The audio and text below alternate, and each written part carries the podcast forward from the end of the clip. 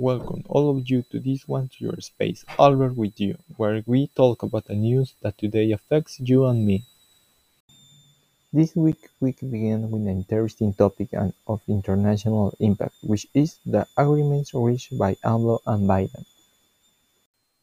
Well, why does this news matter? Because at the last point the problem of migration will be addressed and the both presidents recognize the multiple contributions of migrants to the economic strength and cultural diversity of both countries.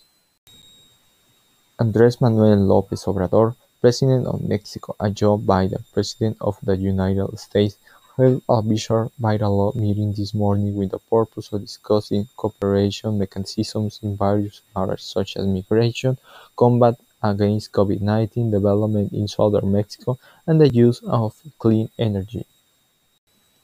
Both López Obrador and Biden pledged to promote immigration policies that recognize the dignity of migrants as well as orderly, safe, and regular migration.